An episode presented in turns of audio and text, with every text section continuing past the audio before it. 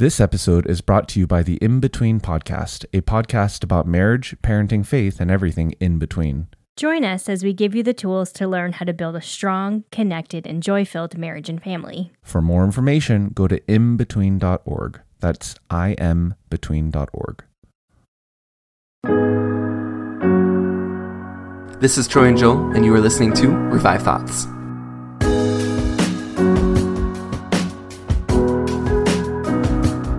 And so did God in perfection increase the nation and the spiritual seed of Abraham. Every episode, we bring you a different voice from history and a sermon that they delivered. Uh, this week is kind of our part two to, to John Knox. We're going to title this sermon The Chastisement of Jerusalem. It's kind of that part two where John Knox is breaking down Isaiah 26, 17 through 21. Last episode, we gave you an overview and mentioned that it was very difficult to just nail down John Knox's life. He was one of those people who just lived a really incredible life, who did a lot of things. This week, we are bringing you an expert's voice and someone who has done a lot of research on both John Knox and the Reformation in general. Douglas Bond, who is the speaker for the sermon last week and this week, the whole uh, series here. Douglas Bond is the author of more than 25 books. He is the husband of Cheryl, father of six, and the grandfather of five. He is the director for the Oxford Creative Writing Masterclass, two time Grace Award finalist, adjunct instructor in church history, advisory member to the National Committee for Reformed University Fellowship, award winning teacher, speaker at conferences, and leader of church history tours in Europe. He has also written two different books on John Knox. One is The Mighty Weakness of John Knox, and another was a historical fiction book that you can read that tells the story of John Knox in narrative fiction form. And we are going into this interview where we were asking him questions we thought that the audience would want to hear the answers to.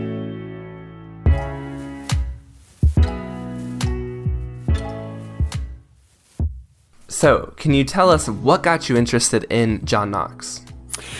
Well, I began uh, taking students and readers on uh, church history tours. And uh, so in 1996, I uh, was doing research for taking my first group uh, of students. Uh, now I take adults and families and everything, but, um, and, um, fascinated with him. Of course, I knew something about him already from uh, Reformation co- courses I'd taken and books I'd read and things as well. But um, fascinating uh, figure, and I think one of the things that so intrigued me about him is similar to uh, John Bunyan in the sense that John Knox, as far as there's any record, never finished uh, college, never finished university. Nobody's quite sure if he went to the University of Glasgow or if he went to the University of St. Andrews. Uh, there were a number of other Scottish preachers in the Protestant Reformation in Scotland in the 16th century who had more formal education than John Knox. But John Knox was given a special equipping by the Holy Spirit to be the powerhouse of the Reformation and I was intrigued by the fact that he it wasn't just part of his DNA. He wasn't a kid, you know, like my uh, son Giles when he was a little boy. He would get up on the hearth and he would want to preach to us in the evening in the living room. You know, that wasn't John Knox. He hmm. was uh, he was a very uh, quiet, behind the scenes sort of person, which people don't really believe that when I when hmm. when they read yeah. my biography or my my my uh, adult novel or when I'm speaking somewhere, they think no, no, no, he's a thundering Scot. You know, he had to be. Yeah, I mean, he gets yeah. in trouble all the time. That exactly. surprises me. Yeah, exactly. He's not. He, you know, Luther. You could make the argument that Luther was a bigger than life left left tackle, you know, sort of personality, but Knox was not. Um, and uh, I think that pr- proof of that is that um, when he was first called on to preach, uh, he was so terrified that he broke into tears and he ran from the room.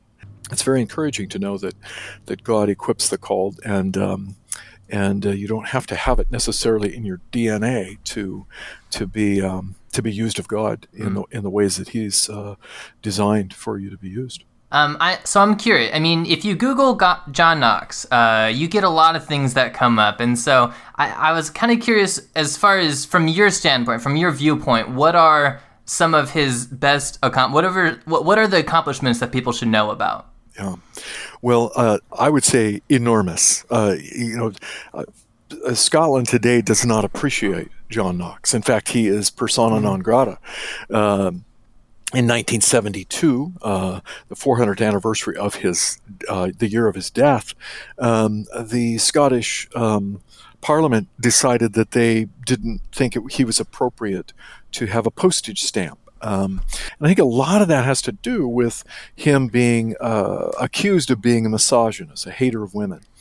But that's absolutely not true about Knox. It is uh, very far from the truth. The reason for it, of course, is that when he was in exile in Geneva, uh, uh, being being uh, used uh, in Calvin's ministry there, and uh, also in Frankfurt, and he he was surrounded by three women tyrants. Uh, they were all named Mary, so it gets very yeah. confusing. Um, and they all wanted his head on a platter. And um, so there was Mary Tudor, uh, Bloody Mary in England. There was Mary of Guise, um, the uh, Queen Regent, so the mother of Mary, Queen of Scots. So you got three tyrant Marys, and they were not, they were not nice people uh, at all. And they were uh, oppressive and and burning people at the stake and and you know going into churches like we hear about in Nigeria and Burkina Faso and and all today and and just ordering her French troops to gun people down.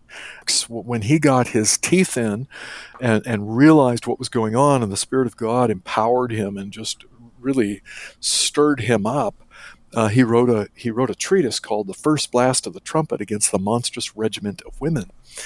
Uh, you know, and Calvin kind of advised him, you know, John, you might want to think about that before you yeah. before you launch that one out there. Um, and um, he was thinking of these three tyrants, uh, and particularly a Bloody Mary who had recently burned his good friend Hugh Latimer, the um, Knox of England, uh, he was called, um, at the stake in uh, in Oxford, and um, he was he was he launched that out there, and uh, so then Mary, Bloody Mary, Mary Tudor, Mary the First, uh, dies before she could even read it. Knox was very much in favor of a Bible in the language of the people. And uh, in fact, on his watch, just shortly after the Scots Confession was um, uh, written in four days by five men whose first name was John. There yeah, we've joked confusion. on the show that if your name is John, you're a preacher because we've had John Newton, John Bradford, John Knox, uh, Jonathan Edwards, yeah, exactly. John Chrysostom. I mean, it's just yeah, you're, you're, you're destined you're, for yeah, it. Yeah, yeah, that's that's part of your part of your calling then. But um, yeah. Um, and so he uh, presented to the Scottish Parliament this uh, the Scots Confession, and it was uh, unanimously approved by the Scottish lairds as the best summary of the Word of God. And so Knox then proceeded to uh, come up with an order of worship. You know, we've been we've been there's been idolatry in worship. That was a key word for Knox, um, and and and he was passionate about expunging anything that smacked of idolatry in the worship of the living God. He saw it as rivals to Christ alone, to to Jesus Christ Himself, King Jesus, and he was he was not going to. Uh, to tolerate that, mm-hmm. and so he crafts a order of service and and and a and a liturgy for the Scottish Church, and um, and then also presents to Parliament a a plan for universal literacy. Um, you know, think about this. Today in Scotland, he's he's uh, very much an underappreciated person, and mm-hmm. he and he's even there's even hostility toward him in in Scottish universities and all. He would be he would be seen as the problem, not part of the solution. But the fact is, the women going to those Scottish universities today would not be there. They wouldn't be literate if it wasn't for John Knox. Uh, those three Marys uh, did not want women to have formal education Knox did. You know, he wanted um, uh, everybody to be able to read the scriptures. So, the first national education system in the history of the Western world was in Scotland. Wow. And it was instituted by John Knox, it was initiated by John Knox. But Knox wanted everybody to read, rich or poor, male or female, in the whole realm of Scotland.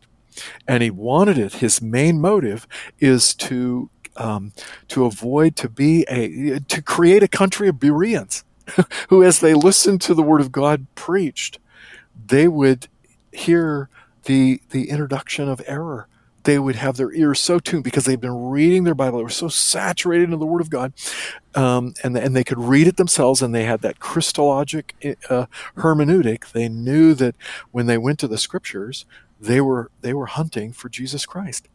So now my next question is: we we talked about how he had these uh, political foes with uh, the different Marys. I kind of looked at his life and I saw that he seemed, if I correct me if I'm wrong, he seemed to have kind of back and forth with the queens and the kings of their time. We don't have kings and queens per se today, but what what do you think is the pastor's role in kind of dealing with political office and dealing with political figures? You know, John Knox, even though you, you mentioned he was kind of a meeker guy, I feel like he kind of would kind of t- call it as he saw it and you know let people know how he felt. But today i feel like there's a, a strong movement to say the church should really not be involved in the politics of the day-to-day. Just kind of yeah. from john knox's life what, what are yeah. you thinking? Well knox would not have agreed with that.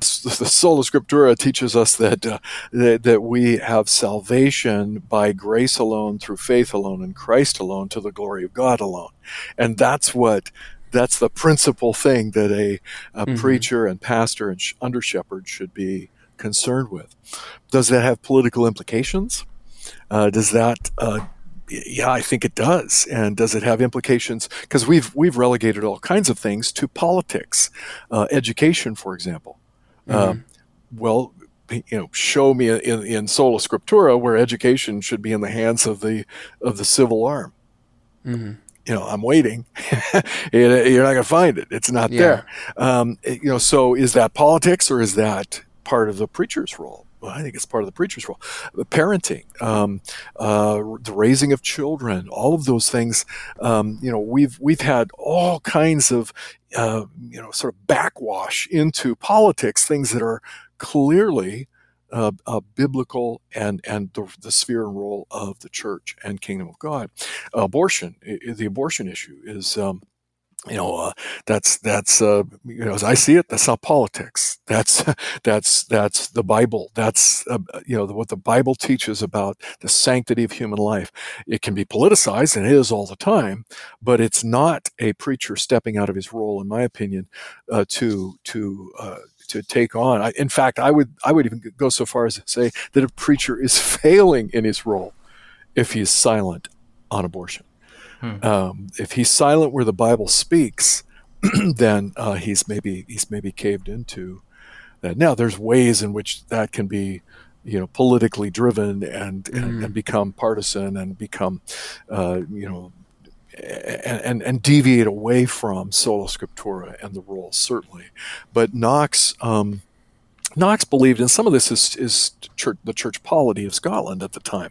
He didn't see how a country could um, have multiple uh, multiple religious affiliations. I mean, that, that, that just wasn't even on the radar, and it really wasn't. Mm-hmm. It wasn't for it wasn't for for Calvin. It wasn't. Uh, it was more so for Luther because he was from a place that had uh, 200 different dukedoms. You're not going to have a unified Germany until 1871 you know yeah. um, and so you had uh, these different and, and in and in and, and, in Switzerland you had more of a sense of um, local uh, uh, unanimity in uh, uh, the closest conjunction in what the Bible teaches. Uh, but they didn't have this sense that, you know, well, pluralism and everybody can just pick and choose and we're just not going to, and, you know, and, and, you know, our pluralism as we have let it morph into is not working very well. Let's just fa- mm-hmm. no, let's just face it. Um, mm-hmm. And and so these, you know, we think, well, we're enlightened now because we believe in pluralism uh, John Witherspoon. There's another preacher called John, right? Yep. You know, I mean, they're all Johns. It seems like, aren't they? but John Witherspoon understood uh, because he had covenanting history. He understood this grand struggle of the church um, and, and, signing the national covenant uh, that that they would resist the uh, usurper of the crown rights of the Redeemer in his kirk. Um, and Knox had had uh, he had grandkids that were in that fight and ending up in the Tower of London and so forth. Uh, so I'm curious. I mean, we say on this show uh, time and time again, we're not we're not historians, we're not theologians. We enjoy theology and we enjoy history. um, you are very familiar with John Knox. You literally wrote a book about him, and that's you know more familiar with a person from history like this than Troy and I are at all. Um, and I'm very curious from from your point of view, from the point of view of someone that is uh, very familiar with a person from history. What is your biggest uh, takeaway from from him? What is you know if you could point to one life lesson that you learned from John Knox's life that that we can learn from and apply to our lives today, um, what would that be? Well, I, am so glad you asked that question. Um, you know, Knox was asked us similar things uh, in in slightly different ways, but uh, the the Scottish Reformation. Um, happened on a fast track. It happened in this concentrated period of time. I mean, uh, when Knox came back in 1559 from his exile in Scotland, uh, he he he was chained to an oar and was a galley slave when he 1st mm-hmm. had to mm-hmm. leave Scotland for 19 months and nearly killed him. Um, mm-hmm. the bombardment of St Andrew's Castle and all of that, he was he was in there and and uh, could he so easily have been killed. Um, but in the providence of God, he was not. Um, but um, when he when he comes back in 1559, um, he's preaching on the run. Uh, the, he's staying one step. He came back in 1555, worst year to come back, and he's staying one step ahead of the henchmen of uh, both uh, Mary, the Queen Regent, uh, Mary Guise. She's a French woman. She wanted to tan Scotland over to, as, a, as a province of France, and um, was scheming to do so, and uh, the, the, Scottish lairds didn't want that. Um, and then, of course, Bloody Mary was burning people at the stake, close to 300 by that time, and um, this was this was uh, a very dangerous time to come back. But as as is so often the case, the blood of the martyrs is the seed of the church, and um, uh, the, the, the church is growing in the midst of this persecution. There's there's armies in you know in in harness out there trying to stop Knox. Uh, there are, you know, the, the, the Archbishop of St. Andrews puts a hit out on Knox and says if he preaches, anybody can shoot him on sight.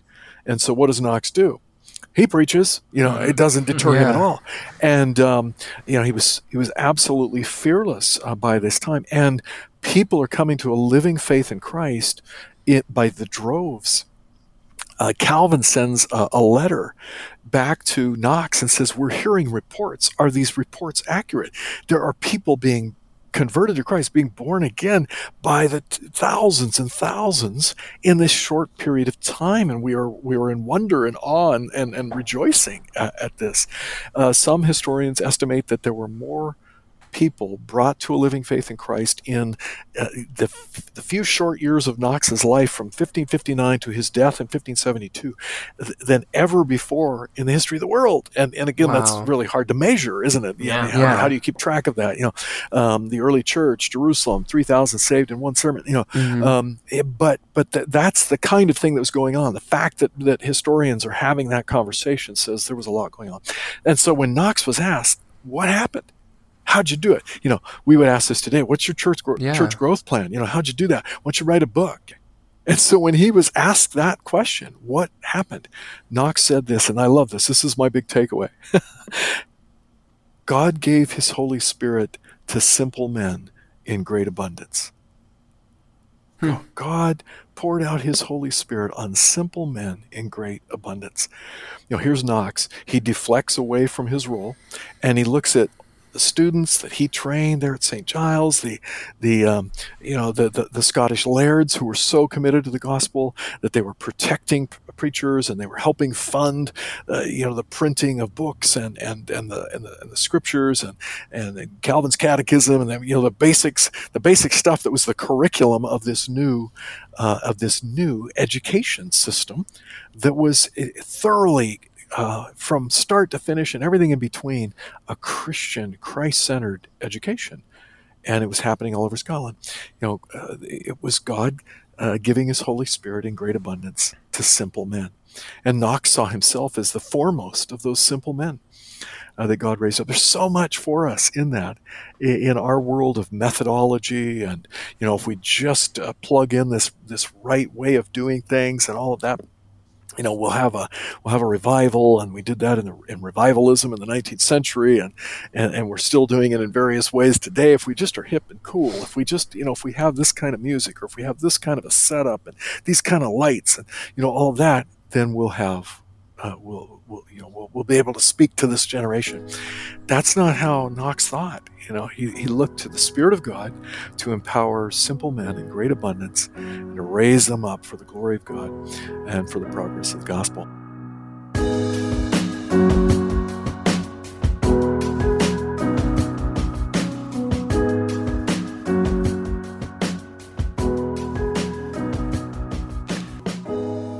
So says Cyrus, the king of Persia, all the kingdoms of the earth that the Lord God of heaven has given to me, and has commanded me that a house be built to him in Jerusalem, which is in Judah, whomever of you that are his people. Let the Lord his God be with him, and let him pass up to Jerusalem, and let him build the house of the Lord God of Israel for he only is God. Let us see how constantly God kept his promise in increasing his people and in growing his true knowledge beyond men's expectation, when both they that were the seed of Abraham and the religion which they professed appeared to have been extinguished. I say, he brought freedom out of bondage, light out of darkness, and life out of death.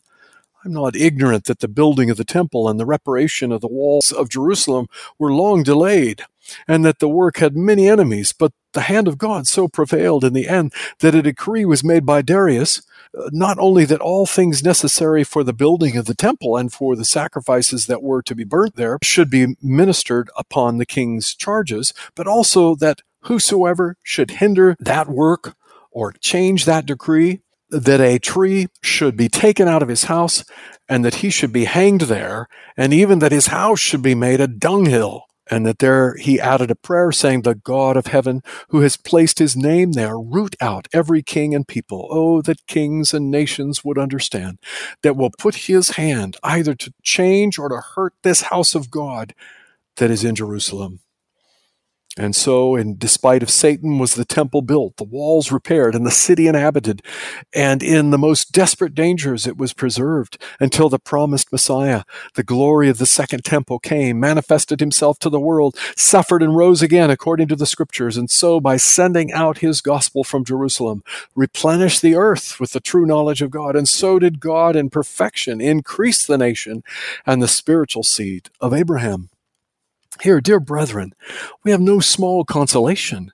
If the state of all things are this day rightly considered, we see in what fury and rage the world for the most part is now raised against the pure church of Jesus Christ, eh, to which he has proclaimed liberty after the fearful bondage of that spiritual Babylon, in which we have been held captives a long space, a longer space than Israel was a prisoner in Babylon itself. For if we will consider, upon the one part, the multitude of those that live wholly without Christ, and upon the other part, the blind rage of the pestilent papists, what will we think of the small number of them that profess Christ Jesus, but that they are as a poor sheep, already seized in the claws of the lion, and even that they and the true religion which they profess will in a moment be utterly consumed? But against this fearful temptation, let us be armed with the promise of God, namely that He will be the protector of His church, and even that He will multiply it, even when to man's judgment it appears to be exterminated. This promise God performed in the multiplication of Abraham's seed and the preservation of it when Satan labored to have it destroyed, and in deliverance of the same, as we have heard from Babylon, he has sent his Son Christ Jesus, clad in our flesh, who has tasted all our infirmities, sins accepted, who has promised to be with us to the end of the world, he has further kept promise in the publication and even in the restitution of his glorious gospel. Will we then think that he will leave his church destitute in this most dangerous age? But now let us hear what the prophet says. Lord, in trouble they have visited you. They poured out a prayer when your chastening was upon them. Such obedience deserves small praise before men, for who can praise that which comes out of mere compulsion? And yet it is rare that any of God's children give unfeigned obedience until the hand of God turns them. For if quietness and prosperity don't make them forget their duty, both towards God and man, as David did for a season, yet it makes them careless, insolent, and in many things unmindful of those things that God chiefly craves of them, which imperfection being seen, and the danger that might ensue, our Heavenly Father visits the sins of His children, but with the rod of His mercy, by which they are moved to return to their God, to accuse their former negligence, and to promise better obedience in all times hereafter. As David confessed, saying, Before I fell in affliction, I went astray, but now will I keep your statutes. When God lays his correction upon his own children to call them from the venom of this corrupt world, and as it were, wean them from their mother's breasts, that they may learn to receive other nourishment. This weaning from worldly pleasure is something strange to the flesh, and yet it is a thing so necessary to God's children that, unless they are weaned from the pleasures of the world, they can never feed upon that delectable milk of God's eternal truth. For the corruption of the one either hinders the other from being received, or else so troubles the whole power of man that the soul can never digest the truth of God as he should do. Although this appears hard, but it is true. For what can we receive from the world but that which is in the world? What that is, the Apostle John teaches, saying, Whatever is in the world is either the lust of the eyes, the lust of the flesh, or the pride of life. 1 John 2. So God Himself will violently pull His children from this venom, that when they lack the liquor and poison of the world, they may visit Him and learn to be nourished by Him. Oh, if the eyes of the worldly princes should be opened, that they might see with what humor and liquor their souls are fed, while their whole delight consists in pride, ambition, and the lusts of the corrupt flesh. We understand then how God does visit man, as well by his severe judgments as by his merciful visitations of deliverance from troubles, or by bringing trouble upon his chosen for their humiliation. And now it remains to understand how man visits God man does visit God when he appears in his presence, be it for the hearing of his word or for the participation of his sacraments, as the people of Israel, besides the observation of their Sabbaths and daily offerings, were commanded thrice a year to present themselves before the presence of the tabernacle. And as we do, and us often as we present ourselves to the hearing of the word. But men may do this sort of visit to God hypocritically, for they may come for the fashion, they may hear with deaf ears, they may understand and yet never determine with themselves to obey that which God requires. And let such men be assured that he who searches the secret of hearts will be avenged of all such. For nothing can be more odious to God than to mock him in his own presence. Let every man examine himself with what mind and what purpose he comes to hear the word of God, and with what ear he hears it, and what testimony his heart gives to him when God commands virtue and forbids impiety. Relax when God requires obedience. You think it to your own condemnation. Mock God's threatenings. You will feel the weight and truth of them, albeit too late, when flesh and blood cannot deliver you from his hand. Ahab, as it is written in the book of the Kings, received many notable benefits of the hand of God, who visited him in different ways, sometimes by his plague, sometimes by his word, and sometimes by his merciful deliverance. He made him king, and for the idolatry used by him and his wife, he plagued the whole of Israel by famine. He revealed to him his will and true knowledge by the prophet Elijah.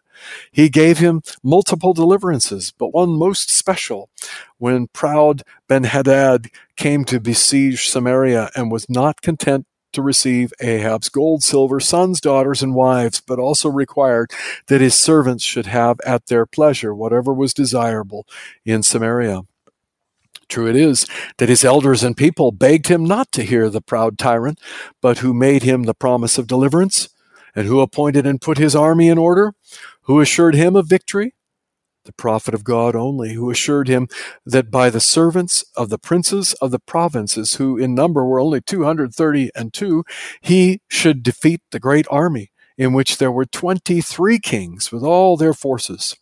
And as the prophet of God promised, so it came to pass. Victory was obtained not only once, but twice, and that by the merciful visitation of the Lord. But how did Ahab visit God again for his great benefit received? Did he remove his idolatry? Did he correct his idolatrous wife Jezebel? No, we find no such thing, but that he continued and increased in their former impiety. But what was the end? The last visitation of God was that dogs licked the blood of the one and did eat the flesh of the other. Like a woman with child that draws near in her trial is in sorrow and cries in her pain, so have we been in your sight, O Lord. We have conceived, we have borne in vain, as though we should have brought out the wind. Salvations were not made to the earth, neither did the inhabitants of the earth fall. This same similitude is used by our Master, Jesus Christ, for when he speaks of the troubles of his church, he compares them to the pains of a woman struggling in childbirth. It is to another end, for there he promises exceeding and permanent joy, although it appear trouble. But here he speaks no doubt of their long and painful time of their captivity, in which they continually labored for deliverance, but did not obtain it before the complete end of seventy years. First, fightings against the present despair. He says, Your dead will live, even with my body will they rise. Awake and sing, you that dwells in the dust, for your dew is as the dew of herbs. The prophet here pierces through all impediments that nature could object, and by the victory of faith, he overcomes not only the common enemies, but the great and last enemy of all, death itself. For this he says, Lord, I see nothing for your chosen, but misery to follow misery, and one affliction to succeed another. Yea, in the end I see that death will devour your dearest children. But yet, O Lord, I see your promise to be true and your love to remain towards your chosen, even when death appears to have devoured them. For your dead will live, and not only will they live, but my very dead body will arise. And so I see honor and glory to succeed this temporal shame. I see permanent joy to come after trouble, order to spring out of their terrible confusion. And finally, I see that life will devour death, so that death will be destroyed, and so your servants will have life. The prophet transfers all the promises of God to himself, saying, Even my dead body will arise. And immediately after gives commandment and charge to the dwellers in the dust of what to do with the dead carcasses of those that were departed. For the spirit and soul of man dwells not in the dust. That they should awake, that they should sing and rejoice. The charge that he gives to the dwellers in the dust is to express the power of God's word. He not only gives life, where death apparently had prevailed, but also by it he calls things that are not, even as though they were.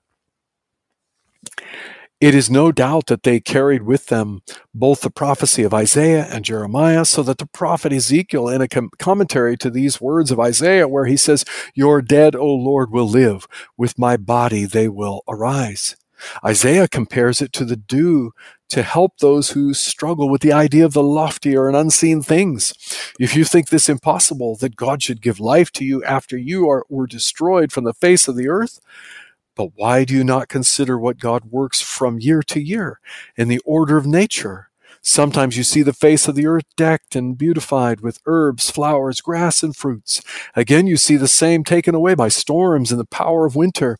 What does God do to replenish the earth again and to restore the beauty thereof? He sends down his small and soft dew. The drops in their descending are neither great nor visible, and yet they are the pores and secret veins of the earth, which before by powers of frost and cold were shut out opened again, and so does the earth produce again the herbs, flowers, and fruits. Will you then think that the dew of God's heavenly grace will not be as powerful in you to whom he has made his promise as it is in the herbs and fruits which from year to year bud out and decay? Now, if the power of God is manifested in raising up the fruits of the earth, to which no particular promise is made by God, what will be his power and virtue in raising up our bodies, seeing that he is bound by the solemn promise of Jesus Christ and his eternal wisdom, and the truth itself that cannot lie? Neither yet is this power and goodwill of God to be restrained to the last and general resurrection only, but we ought to consider it in the marvelous preservation of his church, and in the raising of the same from the very bottom of death, when by tyrants it has been oppressed from age to age. We have to gather this comfort that if at any time we see the face of the church within this realm so defaced as I think it will be sooner than we think, for when we will see virtue to be despised, vice to be maintained, the verity of God to be impugned, lies and men's inventions holden in authority, and finally when we see the true religion of our God and the zealous observers of the same trodden under the feet of such as in their heart say that there is no God, let us then call to mind what have been the wondrous works of our God from the beginning, that it is his proper office to bring light out of darkness, order out of confusion, life out of death, and finally that this is he that calls things that are not, even as if they were, as before we have heard. Come, you, my people, enter within your chamber, shut your door after you, hide yourself a very little while until the indignation pass over. Here the prophet brings in God lovingly, calling upon his people to come to himself and to rest with him until such time as the fury and sharp plagues should be executed upon the wicked and disobedient. The chambers then are God's sure promises to which God's people are commanded to resort, and within which they are commanded to close themselves in the time of great adversity. The manner of speaking is borrowed from that judgment and foresight which God has printed in this our nature. For when men see great storms appearing to come, they will not willingly remain uncovered in the fields, but immediately will they will run to their houses, that they may escape the power of the same.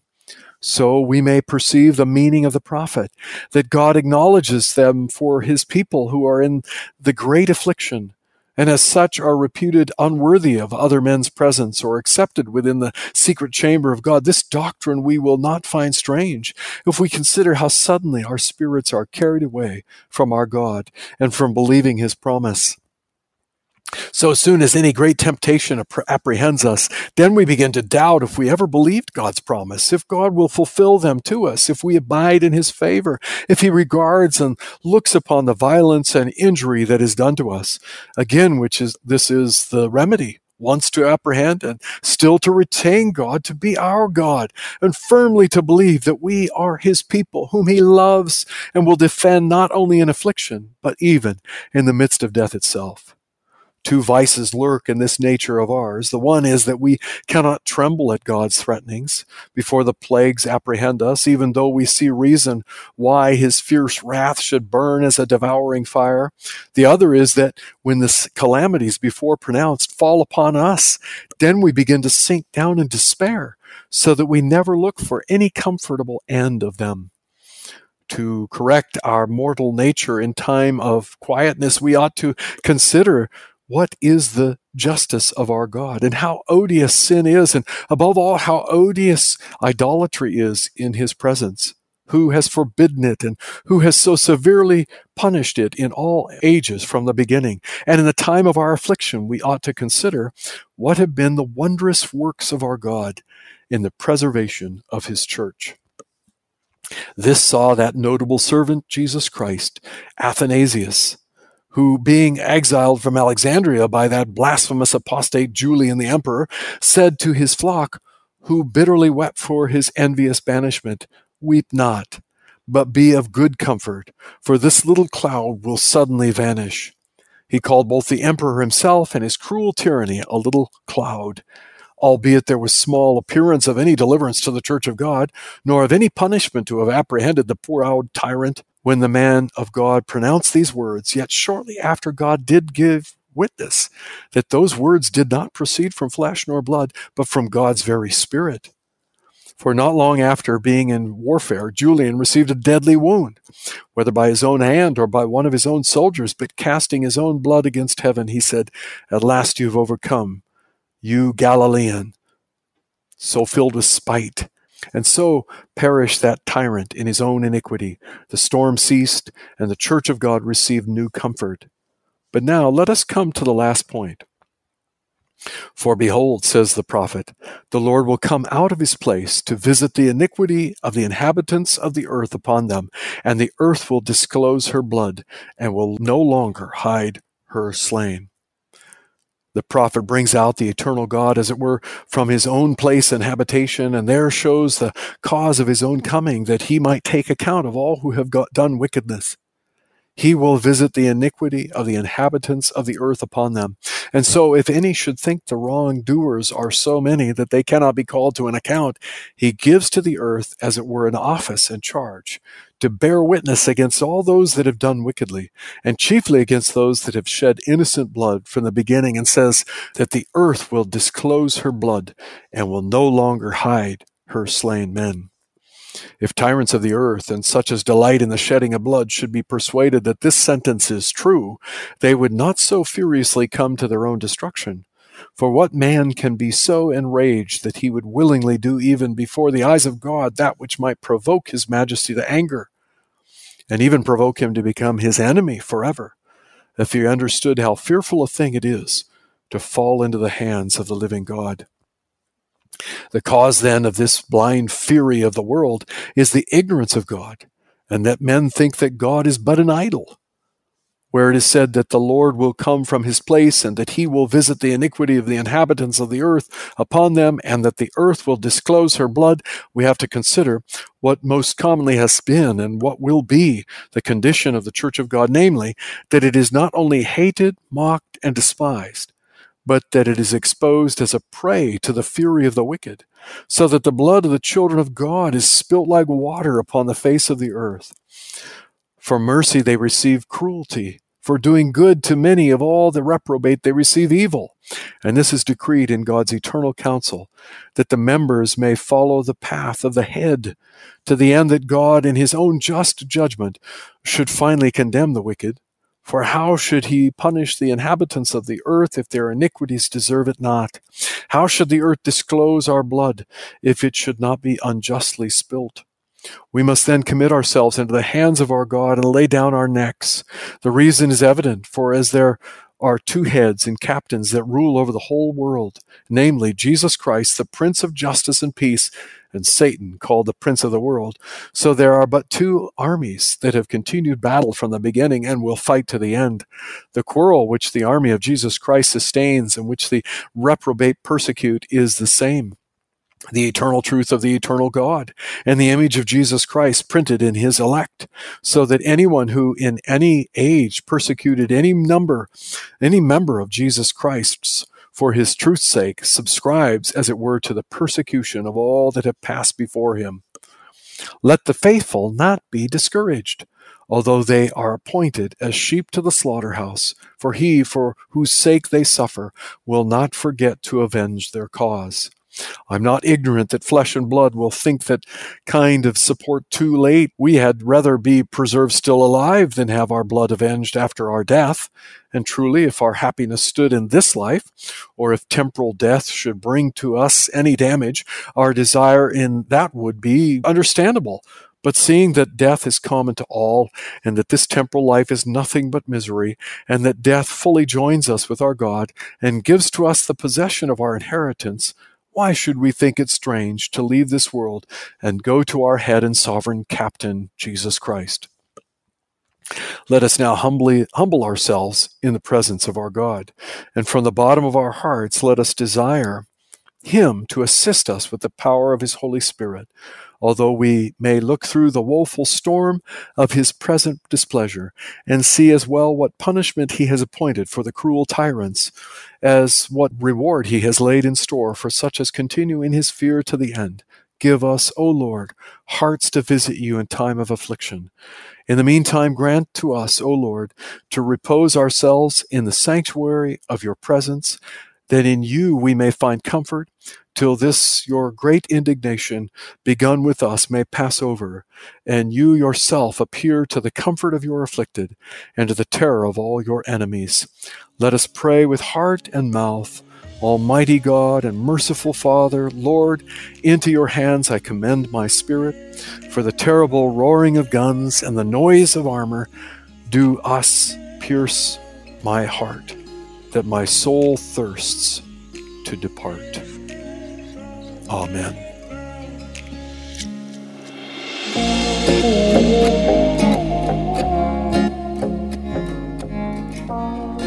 Thank you for listening to this episode of Revived Thoughts. Today's episode was narrated by Douglas Bond.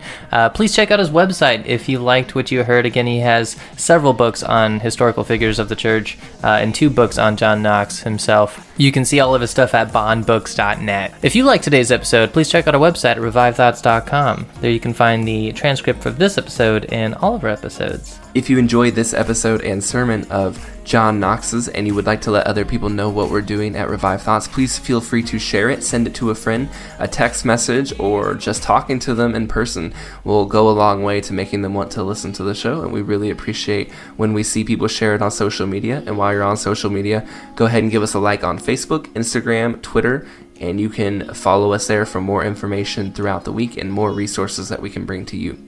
This is Troy and Joel, and this is Revived Thoughts.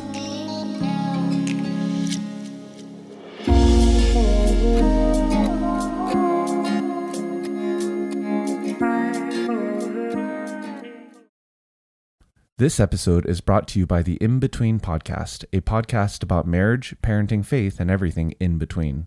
On the In Between podcast, you will hear how to raise children that change the world, Ideas to keep the romance alive with your spouse, how to not hate your in laws, ways to save money for your next vacation. and how to use the Enneagram in your relationships. Join us, Daniel, And Christina M. as we give you the tools to learn how to build a strong, connected, and joy filled marriage and family. For more information, go to inbetween.org. That's inbetween.org.